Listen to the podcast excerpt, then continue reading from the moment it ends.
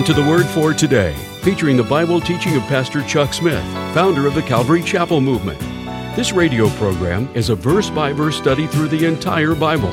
And on today's edition of the Word for Today, Pastor Chuck continues with the spiritual law of giving as we pick up in Proverbs chapter 11, verse 24. And now, with today's message, here's Pastor Chuck.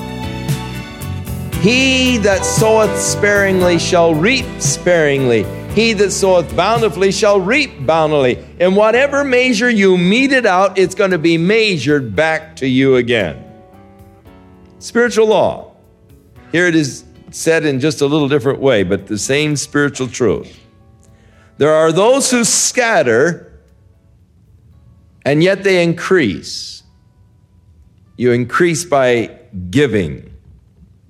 There are those who withhold more than is necessary but it tends towards poverty.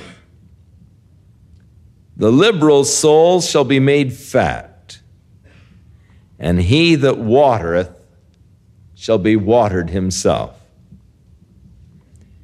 He that withholds corn from the people, or he that withholdeth corn, the people shall curse him. But blessing shall be upon the head of him that sells it. He that diligently seeks good procureth favor, but he that seeks mischief, it will come to him. He that trusts in his riches shall fall, but the righteous shall flourish as a branch.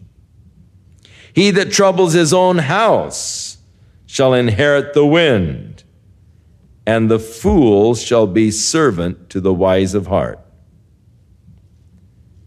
The fruit of the righteous is a tree of life, and he that winneth souls is wise.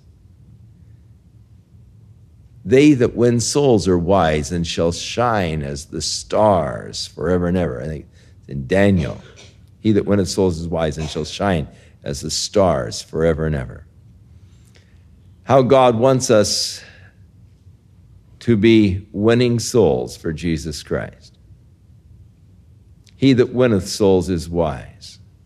It's a very wise occupation to give yourself to winning others to Jesus Christ. The fruit of the, of the righteous is a tree of life.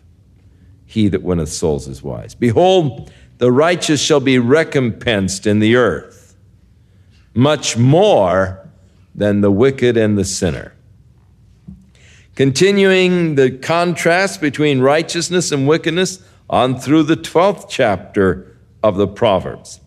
Whoso loves instruction loves knowledge, but he who hates reproof is brutish.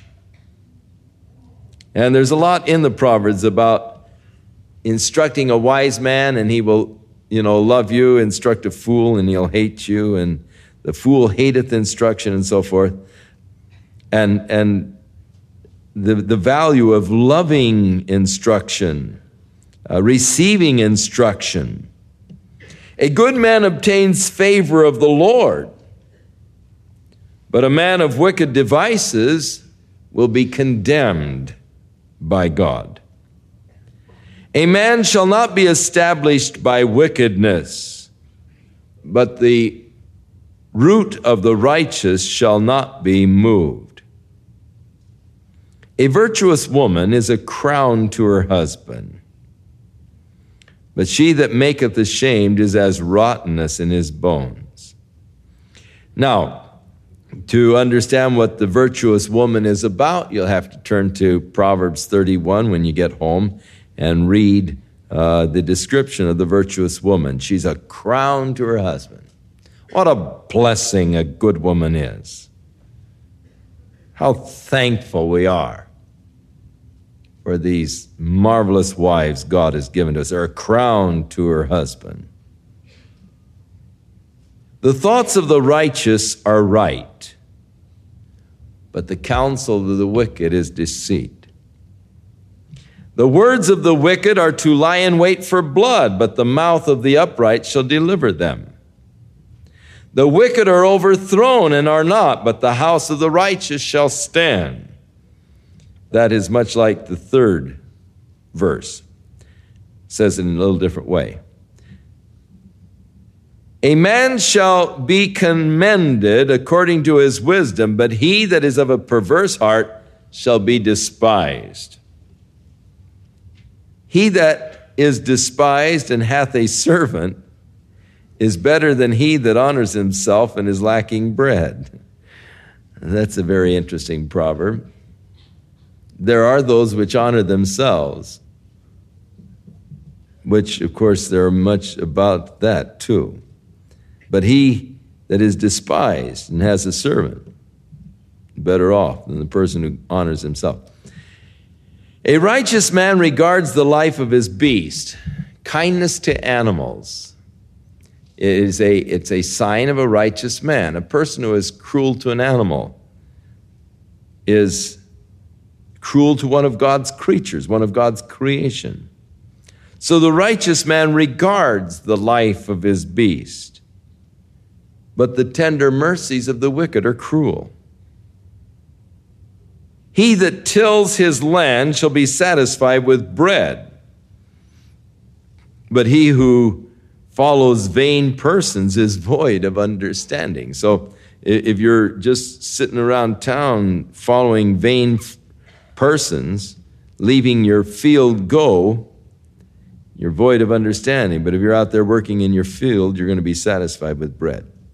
The wicked desires the net of evil men, but the root of the righteous yields fruit. The wicked is snared by the transgression of his lips, but the just shall come out of trouble. A man shall be satisfied with good by the fruit of his mouth, and the recompense of a man's hand shall be rendered unto him. The way of a fool is right in his own eyes. Remember, instruct a fool, he'll hate you. But he that hearkeneth unto counsel is wise. A fool's wrath is presently known. They just spout off their mouths. They, they just, you know, they let you know that they don't appreciate that. I'm not, you know, and they, you presently know the fool's wrath. He doesn't try to hide it. But a prudent man covereth shame. The prudent man, you know, ah, oh, let it go. But the fool's wrath is presently known. He that speaks truth shows forth righteousness, but a false witness deceit. 18. There is that which speaks like the piercing of the sword.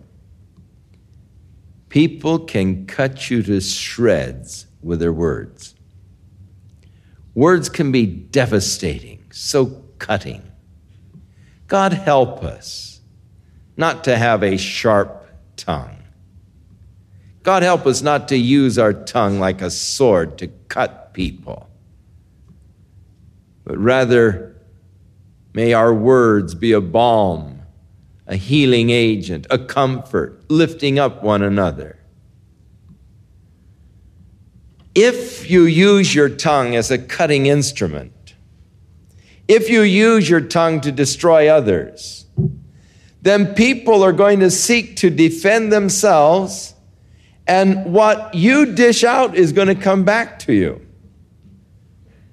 People are going to start cutting you and chopping you if you're always chopping others. But if you will speak well of others and speak well to others, and it's just as easy to compliment a person as it is to cut them down. And there's probably just as much to be commended as there is to be condemned in any of us. There is another proverb. There is so much bad in the best of us, and so much good in the worst of us that it ill behooves any of us to talk of another. My words can be used to build up. My words can be used to tear down. It seems that there are two types of people in the world those who are building up, those who are tearing down. Now, when you're looking for a friend, which kind do you look for? You are drawn to and you look for the person who is constantly building up. You don't like to be around a person who's constantly tearing you down. You avoid them like the plague. But a person who is kind, a person who is gentle, a person who is complimentary, you enjoy being around those kind of people. So there are those who speak and their words are like the piercings of the sword, but the tongue of the wise is health. It's building, it's edifying. The lip of truth shall be established forever, but a lying tongue is but for a moment. Truth will endure. A lie might serve for a moment, but you'll get caught. Deceit is in the heart of them that imagine evil, but to the counselors of peace is joy. There shall no evil happen to the just. Now, that is in the final judgment, but the wicked shall be filled with mischief. Lying lips are an abomination to the Lord. Now, there are many things that are an abomination to the Lord, and you should take your concordance and run this word abomination and find out how many things are an abomination to the Lord. Proud look, it's an abomination to the Lord. A lying tongue, a false balance, these things are an abomination to God. Now, I surely don't want to be doing anything that's an abomination to God.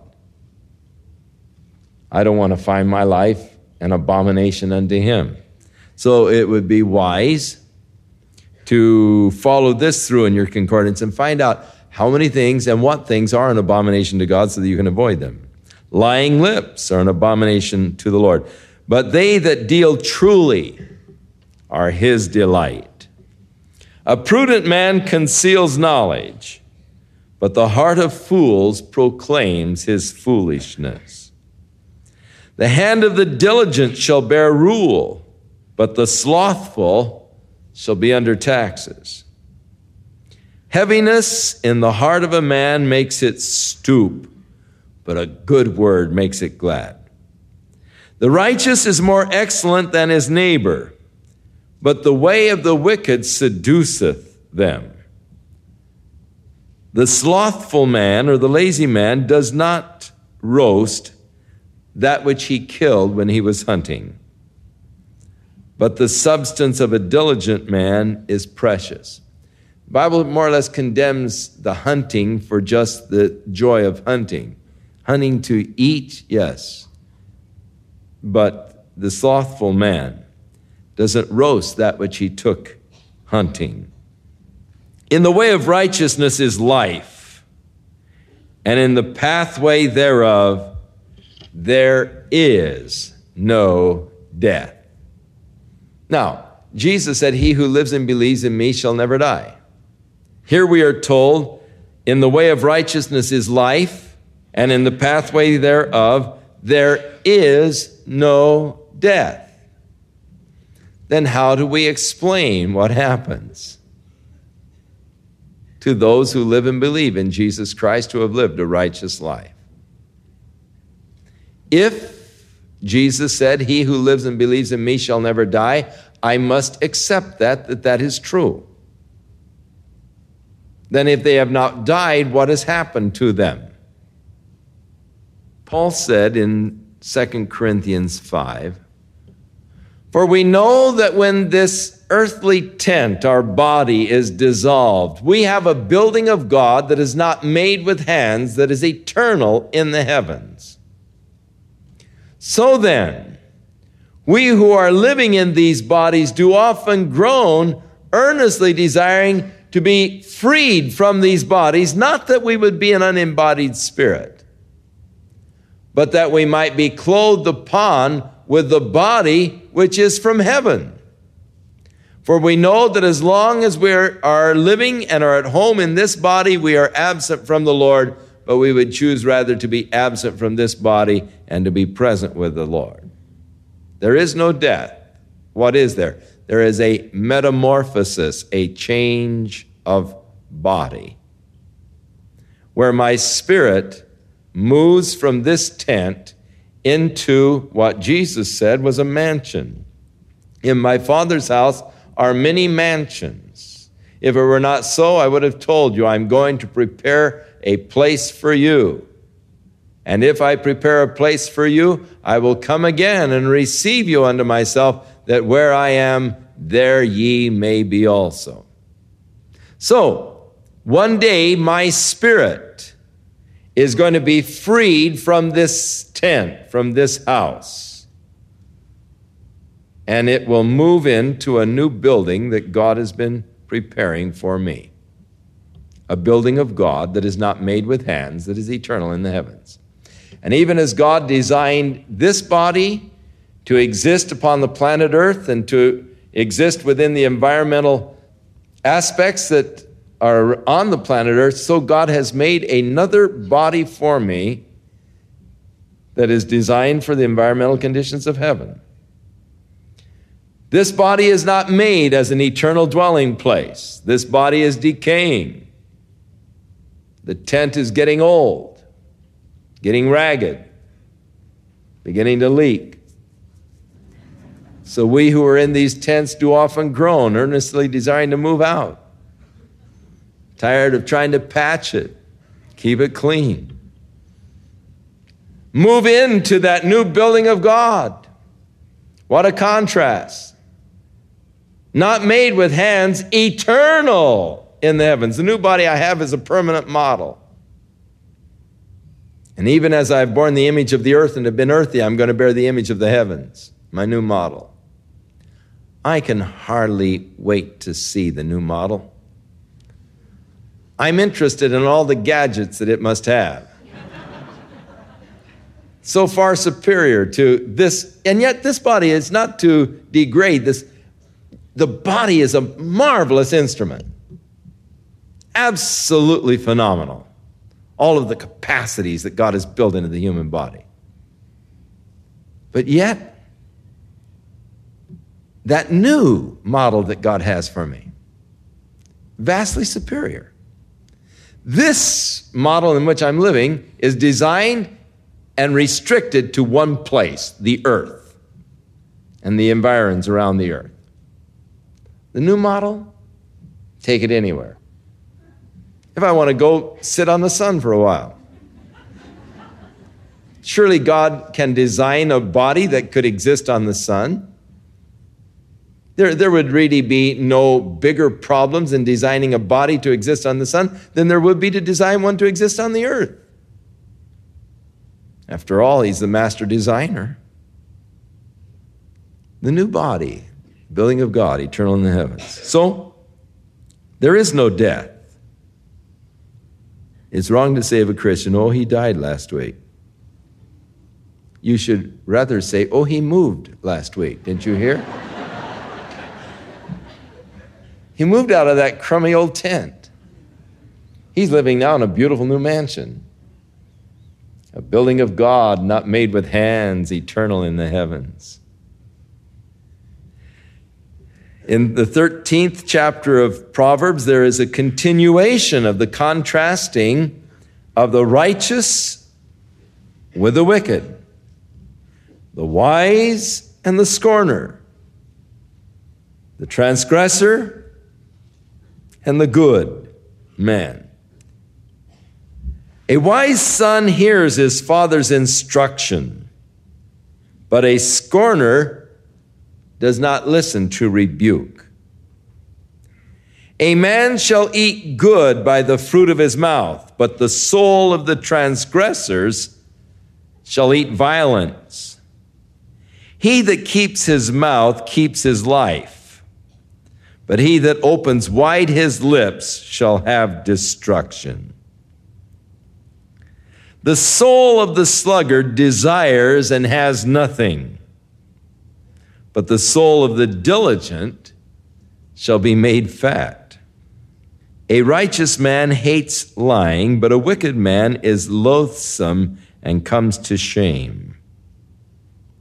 Righteousness keeps him that is upright in the way, but wickedness overthrows the sinner. There are those that seem to be rich and yet they have nothing. There are those that seem to be poor yet they have great riches. That's because true riches are not measured in material things. True riches have a standard in spirituality, in the eternal. Your true riches are those that you'll possess five minutes after you're dead. Now, a lot of people have been awfully rich in life, but five minutes after they're dead, they're going to be absolute paupers. They'll have absolutely nothing. We'll return with more of our verse by verse Bible study in the book of Proverbs on our next broadcast as Pastor Chuck continues to teach through the Bible, and we do hope you'll make plans to join us. But right now, if you'd like to order a copy of today's message, simply order Proverbs 11 through 13 when visiting thewordfortoday.org. And while you're there, be sure to browse the many additional biblical resources by Pastor Chuck. You can also subscribe to the Word for Today podcast or sign up for our email subscription. Once again, that's thewordfortoday.org. For those of you wishing to call, our toll free number is 1 800 272 WORD, and our office hours are Monday through Friday, 8 a.m. to 5 p.m. Pacific Time. Again, that's 1 800 272 9673. If you prefer to write, our mailing address is The Word for Today, P.O. Box 8000, Costa Mesa, California 92628. And now, on behalf of the Word for Today, we'd like to thank all of you who share in supporting this ministry with your prayers and financial support. And be sure to join us again next time as Pastor Chuck continues his verse by verse study through the Bible. That's right here on the next edition of The Word for Today. And now, once again, here's Pastor Chuck.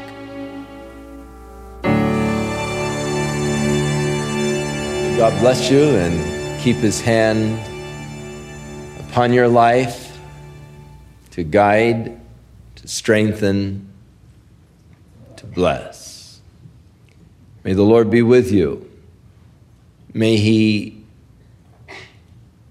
minister to your life in such a way that you'll be very conscious of the presence of God. May He just burst upon the scene. And may you just recognize His nearness and His grace and His love and just be overwhelmed by the goodness of God. May the Lord bless, watch over, and keep you through Jesus Christ our Lord.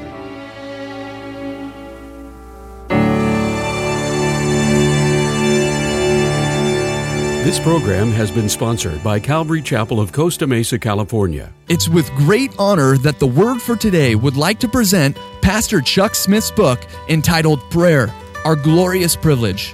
With great clarity, Pastor Chuck masterfully taught the principles of praying to God our Father and emphasized the power that belongs to each one of us when we rely on the Holy Spirit to guide and nurture our prayer lives.